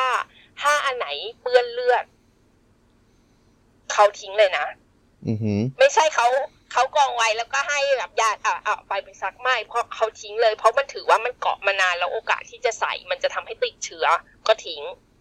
แต่ถ้าเสื้อผ้าไหนไม่โดนเขาก็จะแยกออกให้แต่เขาก็ไปดูอีกว่า มันกระเซ็น โดนผนังเขาก็ต้องแงะผนังทิ้งนะหมายถึงว่าไม่ใช่ทั้งอันนะก็แงะตรงรูนั้น อือหือแล้วก็ให้ญาติคือไปจัดการเอง อันเนี้ยคือ ถ้าของส่วนใหญ่อะของฝรั่งเขาจะไม่เหมือนคนญี่ปุ่นคือเจ้าตัวตายไปแล้ว แต่คือเขาให้ญาติมาจัดการเขาไม่ยุ่งอ่าอ่าเขายุ่งแค่ความสะอาดอะไรอย่างเงี้ยเอออันนี้คือแบบพวกคดีพวกฆ่าแบบ เออฆ่าตัวตายบางอัน แล้วถ้าเป็นคดีที่แบบเป็นโรคปัจจุบันทันด่วนเสียก็มี ก็ต้องไปดูเป็นเป็นทางอย่างเงี้ย เพราะบางครั้งเขาบอกว่าทำพวกเนี้ย บางครั้งญาติอะ ก็ไม่ได้คือคนเรามันไม่รู้ว่าจะตายพอตายมันก็ทำใจไม่ได้เขาก็จะต้องเป็นคนทำให้มันสภาพที่มัน มันมันอยู่แล้วมันไม่ให้คนเขาบอกว่าให้คนที่อยู่ข้างหลังอะ move on ต่อไปได้ อืม คือทำอันนี้เขาก็บอกว่าเหมือนเหมือนช่วยนะ เพราะอยู่ดีๆ จะให้คนที่เป็นญาติมานั่งทำความสะอาดเองก็ไม่ได้ เออ แล้วก็มีอีกอันหนึงที่จำได้อะมันเป็น domestic vi อ่า domestic violence DV คือความรุนแรงในบ้าน ก็คือตัวสามีเนี่ย ยิงภรรยาเสียเสียชีวิต คือไปเสียชีวิตในบ้านตรงเป็นห้อง ระหว่างห้องครัวห้องน้ำเนี่ย อืมส่วนก็มีลูก ลูกอะไม่เป็นไรคือเห็นเหตุการณ์ลูกอะ เกือบประมาณเกือบสองขวบทางรัฐก็คือต้องเอาไปดูแลต่อไป ส่วนตัวสามีโดนจับได้ก็คือติดคุก แต่ที่ที่มันสะเทือนใจอะมันมันไม่ใช่แค่เลือดที่มันหยดตามเต็มบ้านอะไรอย่างนี้ เลือดมันไม่ค่อยเยอะหรอก แต่มันไปเขาไปถ่ายให้เห็นเป็นเหมือนไวท์บอร์ดอะ เขียนว่าพฤติกรรมแต่ละอย่างภรรยา ให้คะแนนเป็นเกรด ได้เท่าไหร่อ่าอ่าแล้วเห็นนะแบบ เฮ้ย มันแค่เป็นซีซีบวกอะคือแบบ เฮ้ยกลายเป็นคนเราการที่พยายามจะเป็นภรรยาที่ดีกับ โดยการถูกให้เกรด แล้วบอกหมดเลยว่าการจะเป็นภรรยาที่ดีในอุดมคติของผู้ชายคนเนี้ยจะต้องทำอะไรบ้าง บอกถึงขนาดเรื่องบนเตียงจะต้องทำอะไรอย่างเงี้ยเฮ้ยคือคนก็เข้าไปด่าไอ้ผู้ชายคนเนี้ยเต็มเลยอ่าเออเราก็ดูแล้วมันก็หดหู่อะเนาะคือเขาก็จะไปเจออะไรอย่างเงี้ย เยอะแยะมากมายหรือแบบ หลาย ๆ หลาย ๆ อันมันก็จะเป็นแบบเออทำความสะอาดสถานที่เกิดเหตุหรือบางอันก็เป็น คู่คู่รักที่คนหนึ่งป่วย คือแก่แล้วอะ่ะ เออ อีกคนนึงก็ป่วยหนักก็เลยตัดสินใจจะฆ่าฆ่าตัวตายไปพร้อมกัน แต่คือโดยการกินยาพิษ แต่คือเหมือนตัวผู้หญิงอะตายไปแล้วแต่ตัวผู้ชายที่ป่วยหนักอะกินแล้วไม่ตายมีอาเจียนสุดท้ายก็คือมันไม่ตายก็คือยิงตัวตายอันนก็คือตายอยู่บนห้องใกล้บนเตียงในห้อง แล้วคือเขาบอกเข้าไปเนี่ยเขาบอกว่า บ้านนี้เป็นระเบียบมากๆอะสะอาดมากๆจนตกใจอะอือหือเออแล้วเราคือแบบ คือตัวเตียงมันแต่อันเนี้ยเขาบอกว่าโชคดีอยู่ตรงที่ ไม่ใช่โชคดี แต่เขาบอกว่าตัวเตียงมันหนาหนาจนแบบฟูกมันหนามากจนเขาทำความความสะอาดเนี่ย ฟูกเนี่ยเขาต้องกรีดทีละชั้นแล้วมาเจอสปริงเขาก็จะต้องตัดสปริงตรงที่มันเลอะอะเป็นสี่เหลี่ยมแหวกแหวกโชคดีว่ามันไม่ถึงไม่ทะลุถึงพื้น เพราะถ้าถึงพื้นเนี่ยเขาต้อง ต้องเอาเตียงออกแล้วทำพื้นแงะพื้นขึ้นมาอีกนะอือหือเออ อันนี้เขาบอกว่าทำแล้วคือยากตกใจมากทำอะไรไม่ถูก พอย่าทำอะไรไม่ถูกทางบริษัทก็จะมาช่วยเรื่องแบบติดต่อประกันให้ แต่บางเคสอะที่มันเป็น อยู่เป็นตึกอะมันมีอยู่เคสหนึ่งคือเสียชีวิตชั้นชั้นสามอ่าฮะไม่มีใครรู้เลย จนกระทั่ง คือคือเหมือนกับ เต็มที่แล้วอะ่ะ มันไหลลงมาลงมันตรงกับห้องน้ำของชั้นสองคนคนที่อยู่ชั้นสองห้องตรงข้างใต้ก็ เอ๊ะ น้ำอะไรตกปรากฏว่า คือทำข้างบนเสร็จไม่พอ ต้องมาทำข้างล่างแล้วตรงนั้นมันเป็นเหมือนแบบพัดลมระบายอากาศอยู่พอดีที่มันตกมา เขาก็ต้องเอาพัดลมออกมาลื้อเหมือนแบบฉนวนออกมา คือลื้อทิ้งเลยนะอือหือแล้วก็ทำความสะอาด ซึ่งเขาบอกพวกอย่างเงี้ย มันคือสิ่งที่ทำมายากมาก เขาบอกหลาย ๆ อันเนี่ยมันทำยากมันทำให้ต้องใช้เวลาเป็นวันๆเพราะไม่ใช่แค่เขาขัดเสร็จมันต้องกลับมาเก็บงาน กลับมาเปิดไอโอโซนอะไรอย่างนี้อีก เออ่าออ่าคือคืออันนี้เนี่ยคือความแตกต่างเราจะเห็นได้ชัดคือ อันนี้เขาไม่ได้เน้นไม่ได้เน้นคนตาย คนเดียวแต่คือเน้นสถานที่เกิดเหตุกับอ้ออีกเคสหนึ่งเป็นผัวเมียทะเลาะกันแหละ แล้วผัวก็ยิงเมีย เมียก็สู้แบบสุดใจ สู้สุดใจขาดดิ้น โดนตอนแรก หนีโดนยิงที่ไหล่หนีจะไปขึ้นรถขับรถหนีผัวตามไปยิงอีก ก็หนีออกจากรถได้ ตามวิ่งหนีไปจนถึงบ้านเพื่อนบ้านไปขอความช่วยเหลือตัวผัวก็หนีเข้าบ้านหนีขึ้นไปเหมือนห้องใต้หลังคาอือหหืน่วยอสวัสดก็มา แล้วก็โยนเหมือนกับแกะน้ำปลาส่วนสุดท้ายคือเมียรอดนะผัวก็โดนจับ แต่เขาบอกว่าต้องเข้าไปทำความสะอาดสถานที่เกิดเหตุอันเนี้ย ก็คือเป็นแก๊สน้ำตาเขาก็บอกว่าเข้าไปวันแรกเนี่ยเขาก็จะต้องมีสารเคมีที่มันดับพวก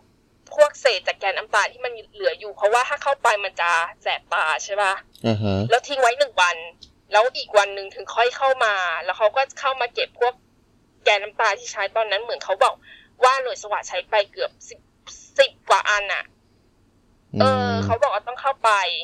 อะไรอย่างเงี้ย มันก็จะมีความยากที่ ที่เราอาจจะเออเราก็ไม่รู้ว่าเฮ้ยมันต้องทำละเอียดขนาดนี้หรือว่าเป็นในเคสที่เราเก่าไว้ก่อนหน้านี้คือ ตายเออเสียชีวิตเพราะการเสพยาเกินขนาด แล้วมันก็คือเข้าไปในโรงแรมเขามีอะเป็นเฟนทานิลก็คือเอายายาเหมือนกับใช้ผิดประเภทอะเฟนทานิลก็คือแก้ปวดอะสุดท้ายก็เสียชีวิต ก็เลยต้องต้องต้องรู้วิธีเหมือนกับ ไม่ใช่อยู่ดีๆ ใช้ผ้าเช็ดนะ เขาจะต้องมีผ้ามาปิดไม่ให้ยาหรือผงอะมันฟุ้ง แล้วก็มีวิธีทำความสะอาดของเขาเพื่อไม่ให้เป็นอันตราย พวกยาเสพติดอะไรอย่างเงี้ย มันจะมีกลิ่น กลิ่นที่มันจะเป็นอันตรายต่อระบบ แล้วถ้าเกิดทำไปมันอาจจะกลายเป็นอาจจะส่งผลทางอ้อมคืออาจจะทำให้เขาติดหรือส่งผลต่อระบบทางเดินหายใจเขาก็ต้องใส่เครื่องป้องกันใช่ไหมอือหือเออ แล้วก็พวกเนี้ยมันจะมีกลิ่นติด พอพอยิ่งกว่าอาจจะใช้ความว่ายิ่งกว่าศพอีกอะเออ ก็จะต้องมีความรู้ อันนี้ก็ต้องมีความรู้เฉพาะด้านในการจัด เอออันนี้ก็คือที่เราหาข้อมูลมา ซึ่งจริง ๆ แล้วอะเราไม่รู้คือแต่แต่คือที่น่าแปลกนะ คือเราพยายามหาข้อมูลในเมืองไทย มันไม่มีบริษัทไหนที่ตั้งมาว่าฉันทำความสะอาดสถานที่เกิดเหตุ อ่า ใช่ คือของไทยอะเราหา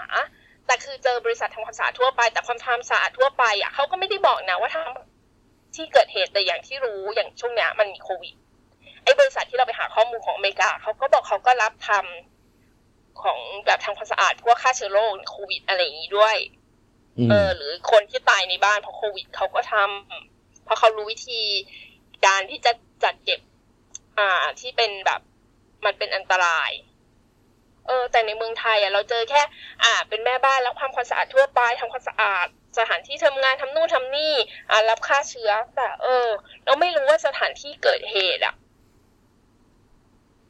ใครเป็นคนทำหรือแบบญาติผู้ตาย เพราะเอาจริง ๆ มันพอเราพอเราไปดูสารคดีอันเนี้ย รายการอันเนี้ยที่ของบริษัทเนี้ยเขาถ่ายท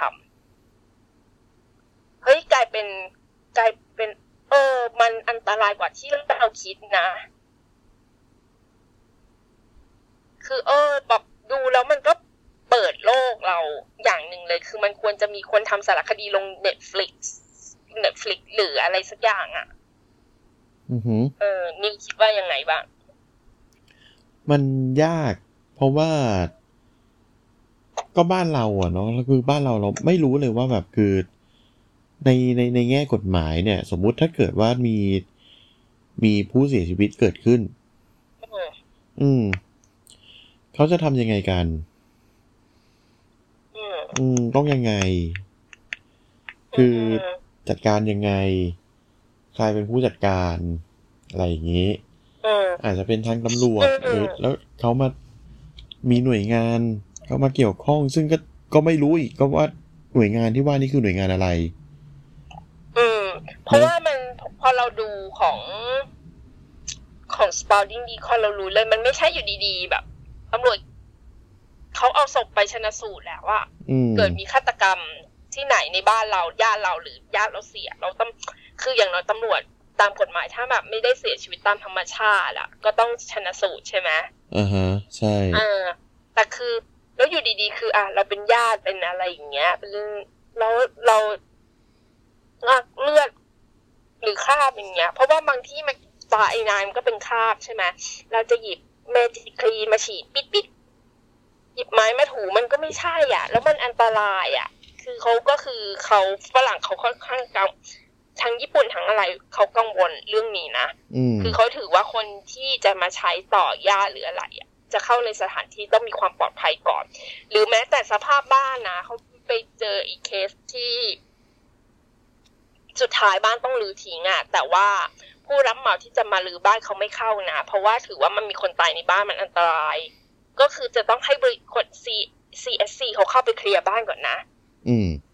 เอออะอีกอย่างหนึ่งธุรกิจเราลืมพูดถึงไป เขาไม่ได้รับแค่แค่ความความความสะอาดนะ เขายังรับ ซื้อบ้านแล้วเอามาปรับปรุงขายนะอ่าอ่าอ่าอ่าอ่าแล้วก็บ้านไหนที่เขาได้งานบางบ้านเป็น hoarder ไม่เชิง hoarder hoarder หรอก แต่คือเหมือนกับของเยอะ เพราะเป็นคนแก่แล้วคนคนตายคือเอาศพออกไปแล้วแหละ บางคนอาจจะไม่ได้ตายในบ้าน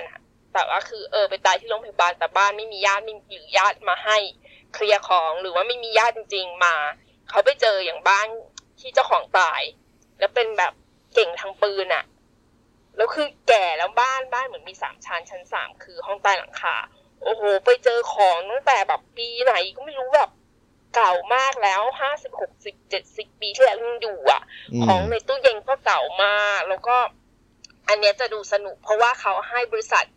มีแฟรนไชส์ด้วยนะ เป็นสาขาให้มาร่วมทำรายการ แล้วเขาตัดต่อให้อืมเขาก็อธิบาย อันเนี้ยคืออันเนี้ยจะดูไม่เศร้า แต่ว่าให้ความรู้ มีเหล้าบ้านหลังเนี้ยมีเหล้าเก่าเต็มเลยเขาบอกว่าเหล้าเก่าอันเนี้ย เขาจะเอาไปขายเขาบริษัทได้เอาไปขายได้ เพราะว่าถือว่าเป็นเป็นบิดที่ได้มาจากทางรัฐ อะของในบ้านเอาไปขายแล้วก็ เขาบอกว่าบางบริษัทประมูลถึงกับเปิดแผนกประมูลเหล้าเลยนะ เพราะว่าของเราเนี้ยมันมีราคาอ่าฮะบางอันแต่ว่าเขาไปเจอเป็นกระสุนปืนอะ ก็ต้องไปแจ้งให้เจ้าหน้าที่มาจัดการก็มี อืมอืมก็เนี่ยมันก็คือสิ่งที่เหมือนเหมือนกันก็คือ คนที่ที่เราดูอะ เขาบอกว่า มีพิธีกรตั้งคำถามว่า เฮ้ยคุณคุณเก็บเงินกับคนตายหรือญาติคนตายอย่างเงี้ย คุณไม่รู้สึกอะไรบ้างหรอเขาบอกว่าไม่อะ เพราะว่ามันเป็นเหมือนกับเขาเขาต้องไปทำอย่างเงี้ย มันก็มีค่าใช้จ่ายของเขาใช่ปะอืม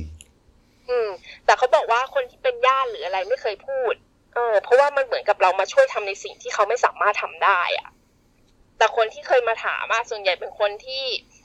คนนอก คนที่ไม่เกี่ยวข้องอะแต่จริง ๆเขาคือ คือคนพวกเนี้ยเขาทำงานหนักนะแล้วคือเขาก่อนรับงานเขาจะถามละเอียดเลยว่าตายยังไงมีสารยาเสพติดอะไรอย่างเงี้ยบรีฟงานละเอียดมาก เพราะว่าเขาต้องเตรียมตัว แล้วก็งานก็เยอะ อืม แล้วก็อีกอย่างคือพวกนี้คือเขาก็จะเป็นคนเห็นอกเห็นใจอย่างที่เราเล่าไปเรื่องเคสที่เขาให้ให้เกรดเกรดเกรดภรรยาตัวเองเกรดเมียตัวเองว่าทำได้เท่าไหร่ อันนั้นทางบริษัทก็บอกว่า เออ คือแบบเขาอาจจะเป็นคนไม่ดีหรืออะไร แต่เออเราเราไป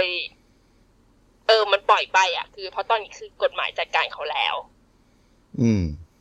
อืมแล้วเขาบอกว่าทำอย่างเงี้ย คืองานมันหนักบางครั้งก็เหนื่อยแต่คือ เออบางครั้งมันมันได้สนุกมันได้เจอคนอะไรแต่บางครั้งมันก็เหมือนได้ช่วยอย่างฮอร์เดอร์สมันได้ช่วยคน ให้เริ่มชีวิตใหม่ เพราะบางคนเนี่ยเขาไปเจอของนะ คือให้ช่วยเขาแบบเหมือนกำลังจะย้ายกลับไปอยู่กับพ่อแม่เพราะว่าตกงานจากโควิดอะไปเจออยู่บ้านหลังเนี้ยมาสิบปีเช่าอยู่ ของที่ย้ายมาจากสิบปีที่แล้วอะยังอยู่เลยไม่ได้แกะบางคนโฮเดอร์ถึงขนาดว่า ซื้อของมาเก็บไว้อะสั่งอเมซอนมาตลอด แต่ไม่ได้แกะเลย เออ คือเราก็ว่าเราก็คือเคสที่เขาตายแบบเดียวดาย ไม่มีญาติหรือแบบ ห่างเหินจากญาติมีปัญหากับที่บ้านอะไรเงี้ย ที่อเมริกาที่ต่างประเทศมันมีเยอะเหมือนกัน เพียงแต่เขาอาจจะมองในแง่ เออ มันก็คือชีวิตของเขาอะอาจจะไม่ได้ดูแล้วเศร้า โทนมันไม่เศร้าเท่าญี่ปุ่นปะอืม เออ แต่คือคือ คือมันก็มีเขาก็สะท้อนน่ะ เออ ก็สะท้อนสะท้อนเหมือนกันแต่สุดท้ายคือชีวิตมันก็ต้องดำเนินต่อไป เออ อันเนี้ยก็ธุรกิจ แต่เราก็ยังสงสัยเออทำไม ในไทยมันก็ไม่มี แต่ใครรู้ว่าถ้าในไทยมันในไทยมีบริษัทเพียงแต่ว่าเขาไม่ได้อาจจะใช้คำอ้อมๆแบบญี่ปุ่นปะอันเนี้ยเราไม่แน่ ถ้าถ้ารู้ข้อมูลก็มาบอกพวกเรา มาแลกเปลี่ยนกับพวกเราได้ เพราะอันเนี้ยก็พยายามหาแล้วว่ามันก็ไม่เจอจริง ๆ ที่เจอนี่ก็จะเป็นฝั่งฝั่งอเมริกาอย่างที่บอกบริษัทเนี้ยเขาก็ทำข้อมูล เยอะมาก แนะนำว่าไปดูได้สำหรับคนสนใจ Spalding Decon นะคะ ใน YouTube หรือหาคำว่า Crime Scene Cleaner ชื่อบริษัทนี้ก็จะขึ้นมาแรกๆอืมแล้วนี่มีข้อมูลอะไรเพิ่มเติมไหมคะอ่าเยอะแยะเลยฮะ เดี๋ยวนะ ค่ะ อืม คือ ตัวนี้เนี่ยของญี่ปุ่นเนี่ยก็คือมันจะมีเมธอดอือฮึ ที่ต้องยึดถือในการประกอบอาชีพนี้นะฮะค่ะก็มันมีทั้งการเอ่อห้ามติดเชื้อหรือทำให้ติดเชื้อนะเพราะว่าอย่างที่บอกก็คืออ่าตัวอ่าสถานที่เนี้ยคือมันมีทั้งเชื้อโรค มันมีทั้งอ่าอะไรหลาย ๆ อย่างที่มันจะทำให้ให้ให้เกิดเกิดโรคขึ้นมาได้นะฮะ จะตั้งใจหรือไม่ตั้งใจก็ตามทีก็ห้ามทำให้ตัวเอง และหรือผู้อื่นที่เข้าไปร่วมงานเนี่ยติดเชื้อนะครับอะสองก็คือปฏิบัติตามลำดับขั้นตอนอย่างถูกต้องนะครับ คือญี่ปุ่นเนี่ยอย่างที่บอกเขาเป็นเป็นชาติที่ค่อนข้างจะซีเรียสกับการทำตามขั้นตอนนะฮะก็ในแต่ละบริษัทนะฮะก็จะมี regulation ของเขานะฮะว่าจะต้องทำอะไรอะไรยังไงนะครับ อืมอือฮึสามนะครับก็ จะอย่างไรก็แล้วแต่ต้องทำให้พื้นที่พื้นที่นั้น กลับมาสู่สภาพเดิม อือฮึอืมนะฮะก็คือเหมือนกับว่าอืมในในเนื้องานเนี่ย มันจะเป็นอะไรก็ตามแต่นะฮะแต่ว่า ก็ต้องทำให้พื้นที่ตรงนั้นเนี่ยกลับสู่สภาพปกติที่มันควรจะเป็นนะฮะสุดท้ายนะครับก็คือมีใจเคารพผู้ตายนะครับ คือจะเป็นแค่การเอาของของผู้ตายไปจัดการก็ตาม หรือ การที่ได้เข้ามาเจอกับผู้ตายในสภาพใด ๆ ก็ตามนะฮะ ก็อ่ายังไงก็ต้องมีความ respect ในในผู้ที่ผู้ที่เคยอาศัยอยู่ในนั้นก็แล้วกันเนาะอือฮึนะครับ อืม อ่า อันนี้ก็จะเหมือนกัน เขาก็จะ คือเท่าที่ดูอะ เขาก็จะไม่มีใครพูดถึง อาจจะไม่รู้นะ เพราะว่ามันอาจจะเป็น เพราะว่าถ่ายออกอากาศเขาอาจจะตัดทิ้ง แต่คือส่วนใหญ่ก็คือทุกคน คนที่มาพูดอะ ไม่มีคนพูดถึงเหยื่อหรือเจ้าของบ้านแบบอืม ในทางไม่ดี อืม นะฮะ อะ ในสื่อต่างๆนะครับ ที่เรารู้จักกันนะครับอือฮึของญี่ปุ่นเนี่ยก็จะมีมีซีรีส์อือฮึนะมีมังงะ อะไรก็ตามแต่นะครับ ที่เกี่ยวข้องกับเรื่องนี้นะครับ ค่ะเอ่อของบ้านเราเนี่ย มีมังงะเรื่องหนึ่งที่ชื่อว่า Day Sweeper นะครับ อ่า ตอนจบนี่ อ่านะครับตำนานปลาหมอน สร้างความงุนงง ให้ทุกคน อะไรยังไงนะ ตอนแรกเอออ่อ่านก็คือแบบ หืมเออแต่เราจำไม่ได้แล้ว เพราะว่าของไงเรารู้สึกอืมมันหายไปอะ เอออ่าตอนอ่านก็คือแล้แบวบมีอะไรหืมยังไงสินะฮะมันเกี่ยวข้องกับอ่าตัวละครที่ไอตัวเอกนะครับ ที่เป็นที่เป็นเด็กหนุ่มมหาลัยนะครับ ก็ อ่าตรงนี้ไม่สปอยนะ แต่ว่าคือไอ้เรื่องเนี้ยมันเกิดขึ้นตั้งตั้งแต่เริ่มเรื่องเลยนะฮะอืมก็คือพี่ชายฆ่าตัวตายในห้อง พี่ชายคือประสบความสำเร็จชีวิตแบบดีมาก แต่ว่าอยู่ๆก็กลายเป็นฮิคิโคโมรินะครับ ก็คือคนคนที่เก็บตัวในห้องนะฮะ แล้วก็ฆ่าตัวตายนะครับ การที่ได้เห็นศพพี่ชายนะครับ เป็นการที่ เปิดโลกความเป็นจริงนะครับว่าอ่ามันมันมีสิ่งเหล่านี้อยู่ทุกทุกอย่างมันไม่ยั่งยืนไม่แน่นอนนะฮะอือฮึแล้วก็กลายเป็นว่าเข้ามาอ่าผูกพันกับบริษัทที่ทำความสะอาดตรงนี้นะครับ อืม อืมอืมมันมีอีกเรื่องหนึ่งคือ ด้วยความที่ต้องไปหา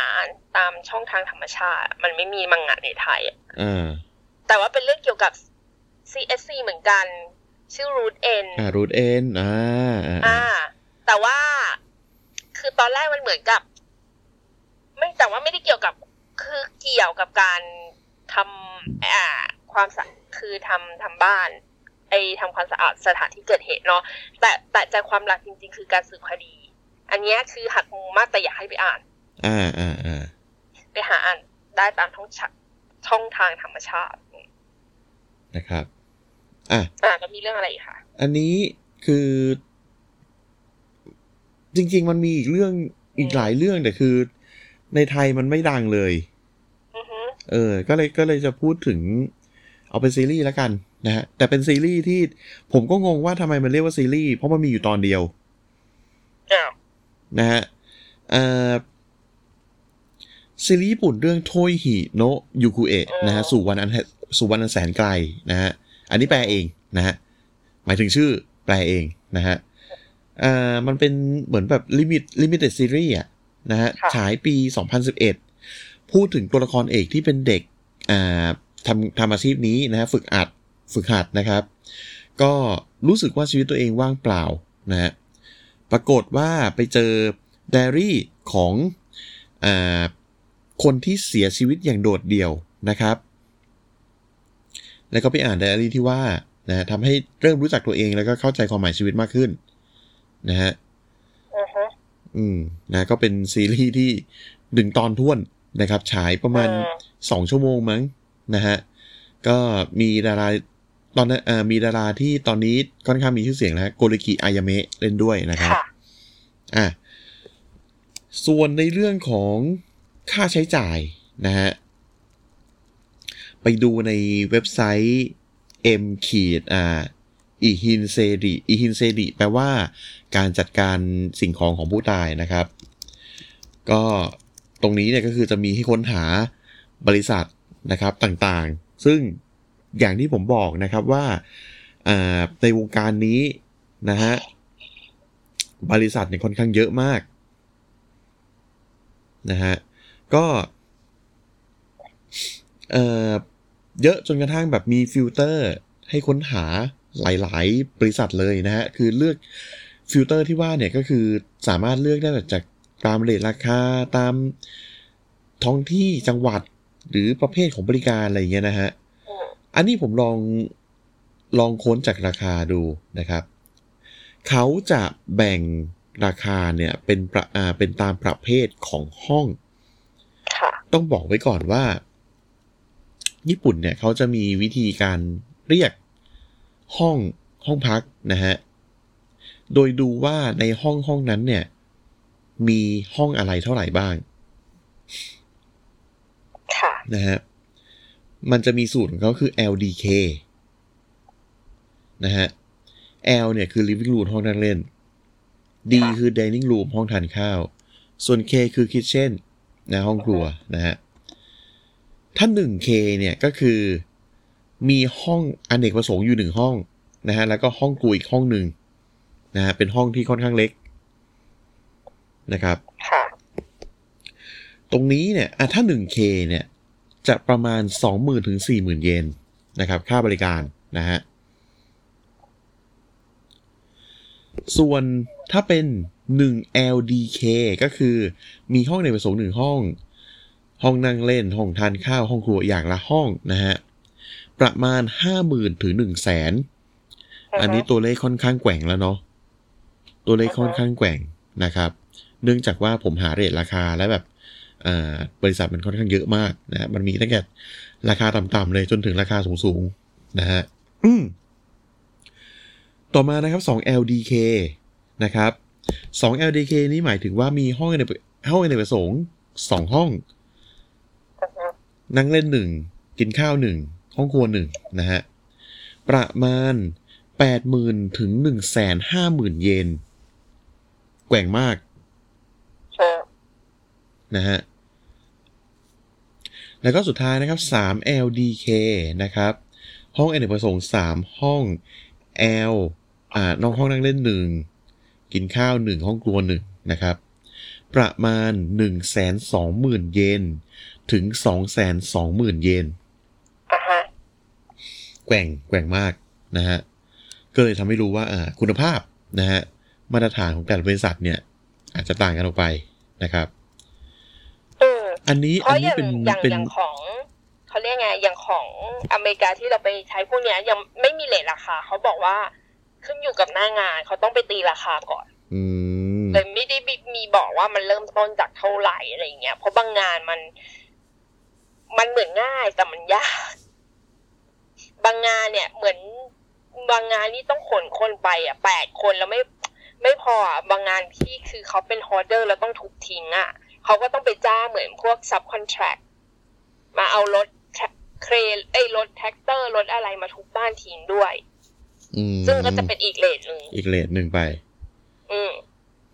คิดเพิ่มเติมนะฮะก็เอ่ออันนี้ อันนี้เป็นแค่เลทราคาของการที่อ่าจ้างเข้ามาเพื่อทำความสะอาดนะครับ แต่ว่า นอกเหนือจากนั้นนะครับก็มีบริการอย่างอื่นนะครับ ก็ไปไปหามาจากอ่าเว็บไซต์ okomari.com นะครับซึ่งก็เป็นบริษัทที่มีบริการ CSC เนี่ยเหมือนกันนั่นแหละนะครับ แต่ว่าก็จะมีบริการอื่นๆด้วยอ่าก็เอ่อบริการอื่นๆนะครับ อย่างเช่นการทำความสะอาดพื้นห้องนะครับ ก็ราคา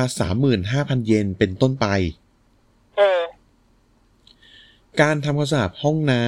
ำอ่าบางบางลูกค้าบางบางที่นะครับ ก็เรียกเป็นลูกค้าแล้วกันเนาะบางที่เนี่ยเขาเสียชีวิตในห้องน้ำก็มีนะ ค่ะ อืม นะฮะ เสียชีวิตในห้องน้ำก็มีนะครับ ก็มีการทำสะอาดห้องน้ำนะฮะห้าหมื่นห้าพันเยนเป็นต้นไปนะครับ บริการฉีดพ่นน้ำยากำจัดกลิ่น และน้ำยากำจัดเชื้อรา นะครับอ่าหนึ่งหมื่นสองพันเยนเป็นต้นไป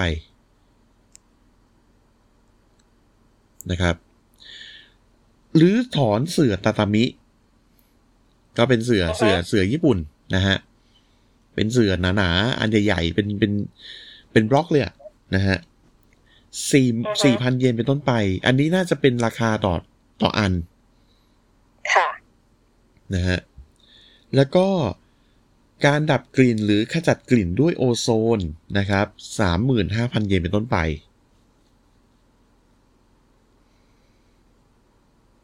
นะฮะ ตามนี้นะครับ ก็เอ่ออันนี้ก็คือเป็นค่าบริการอื่นๆ ซึ่งถ้าซึ่งถ้าซึ่งซึ่งคิดว่ามันน่าจะมีอยู่ น่าจะมีแหละ นะครับ มันมันน่าจะต้องมีในในในเกือบทุกครั้งที่ที่มีการบริการนะครับ ค่ะ อืม ประมาณนี้ เออโอโซนนี่ก็ต้องมีนะ เพราะว่าอย่างเขาของฝรั่งคือเขาบอกว่าพอทำความสะอาดเสร็จสุดท้ายคือต้องไปเปิดโอโซนฆ่าเชื้อให้ อืม นะฮะโอเค ประมาณนี้ครับผม อืม ก็นี้เนาะ เราไปหาข้อมูลมามันก็ เออ มันได้เปิดโลกของเราอีกเหมือนกัน ได้รู้ว่าโอ้ยรายละเอียดมันเยอะมากนะ มันไม่ใช่แค่ขัดขัดขัดเราไปมันถึงขนาดว่า ต้องดูไปจนถึงแบบพื้นของพื้นของพื้นเลยว่ามันไม่มีคาบอะไรแบบซึมไปหมดแล้ว แล้วอีกอย่างมันเหมือนกับ เขาได้ก็คือเหมือนกับในบางกรณีก็เหมือนได้ช่วย คือมันก็ไม่มันช่วยบรรเทา ความทุกข์เนาะอืมหรืออะไรต่างๆของญาติผู้เสียชีวิตอะคืออย่างน้อยก็ช่วยแบบจัดการถึงแม้ว่าจะจ่ายเงินก็เถอะคือมันเป็นเรื่องที่เออเราก็ต้องจ่ายในสิ่งที่เราทำเองไม่ได้อะแต่คืออ่าเขาก็ใช่เออทำอย่างเต็มที่เต็มกำลัง อืม ก็สำหรับใน EP นี้เนาะประมาณนี้ก็แล้วกันนะ ก็ครัปบระมาณนี้ก็แล้วกันถ้าใครมีแบบข้อมูลเพิ่มเติมอยากมาแลกเปลี่ยนก็เออมา บอกพวกเราได้เพราะเออยังอยากรู้ว่าในเมืองในไทยมันมีธุรกิจอย่างนี้บ้างไหม คืออาจจะใช้ในชื่ออื่นที่ที่เราไม่รู้อะไรเงี้ยอ่าอะค่ะใช่สำหรับ EP หน้า เนาะรายการเรามันมีทุกแนวเลย EP หน้าจะเรื่องอะไร ก็ขอให้โปรดติดติดตาตามม นะครับอย่างด้วยใจระทึกตึกตักตึกตักตึกตักนะครับ เพราะว่าเราก็อ่าคิดธีมกันวิกต่อวิกจริงๆ ตอนนี้ก็ไม่ได้คิดวิต่อวีจริง ๆ เราคิดไว้แล้วนะสองอันแต่ก็หลังจากนี้อีกสองอันก็ต้องไปคิดกูจะพูดอะไรเนาะอืมนะฮะโอเคค่ะสำหรับ EP ห้าก็ขอจจบบลงแต่เพียงเท่านี้นะครับ อ่าไว้เจอกันในวีคหน้านะครับ จะเป็นเรื่องอะไรค่ะก็ติดตามกันนะครับ ค่ะ โอเคขอบก็คุณมากค่ะเดี๋ยวฝากช่องก่อนนะครับฝากอ่าช่องรายการลืมไปคีปปิดเขานะครับ ก็ในเครือของเจริญกระจายเสียงนะครับ พิมพ์ที่ช่องค้นหาเป็นภาษาไทย ทั้งใน Facebook และก็ Twitter นะครับ ก็จะมีทั้งเพจและ account ของเรานะครับ ฝากกดไลค์กดแชร์ติดตามนะครับ วันใดวันหนึ่งเราอาจจะมีการอ่าจัดลงคลับเฮาส์ก็ได้ นะฮะวันนี้พูดเผื่อไว้ก่อน เผื่อฟุกนะฮะ อะก็อ่าติดตามกันนะครับ ลงงานทุกวันเอ้ยลงลงอีพีใหม่ ทุกวันศุกร์ไม่เกินวันเสาร์แล้วกันนะฮะอืมอืม โอเคก็โอเคประมาณนี้นะครับค่ะเดี๋ยวไปกันก่อนนะครับวีคหน้าเจอกันนะครับ ค่ะ วันนี้ไปแล้ว สวัสดีครับ สวัสดีค่ะ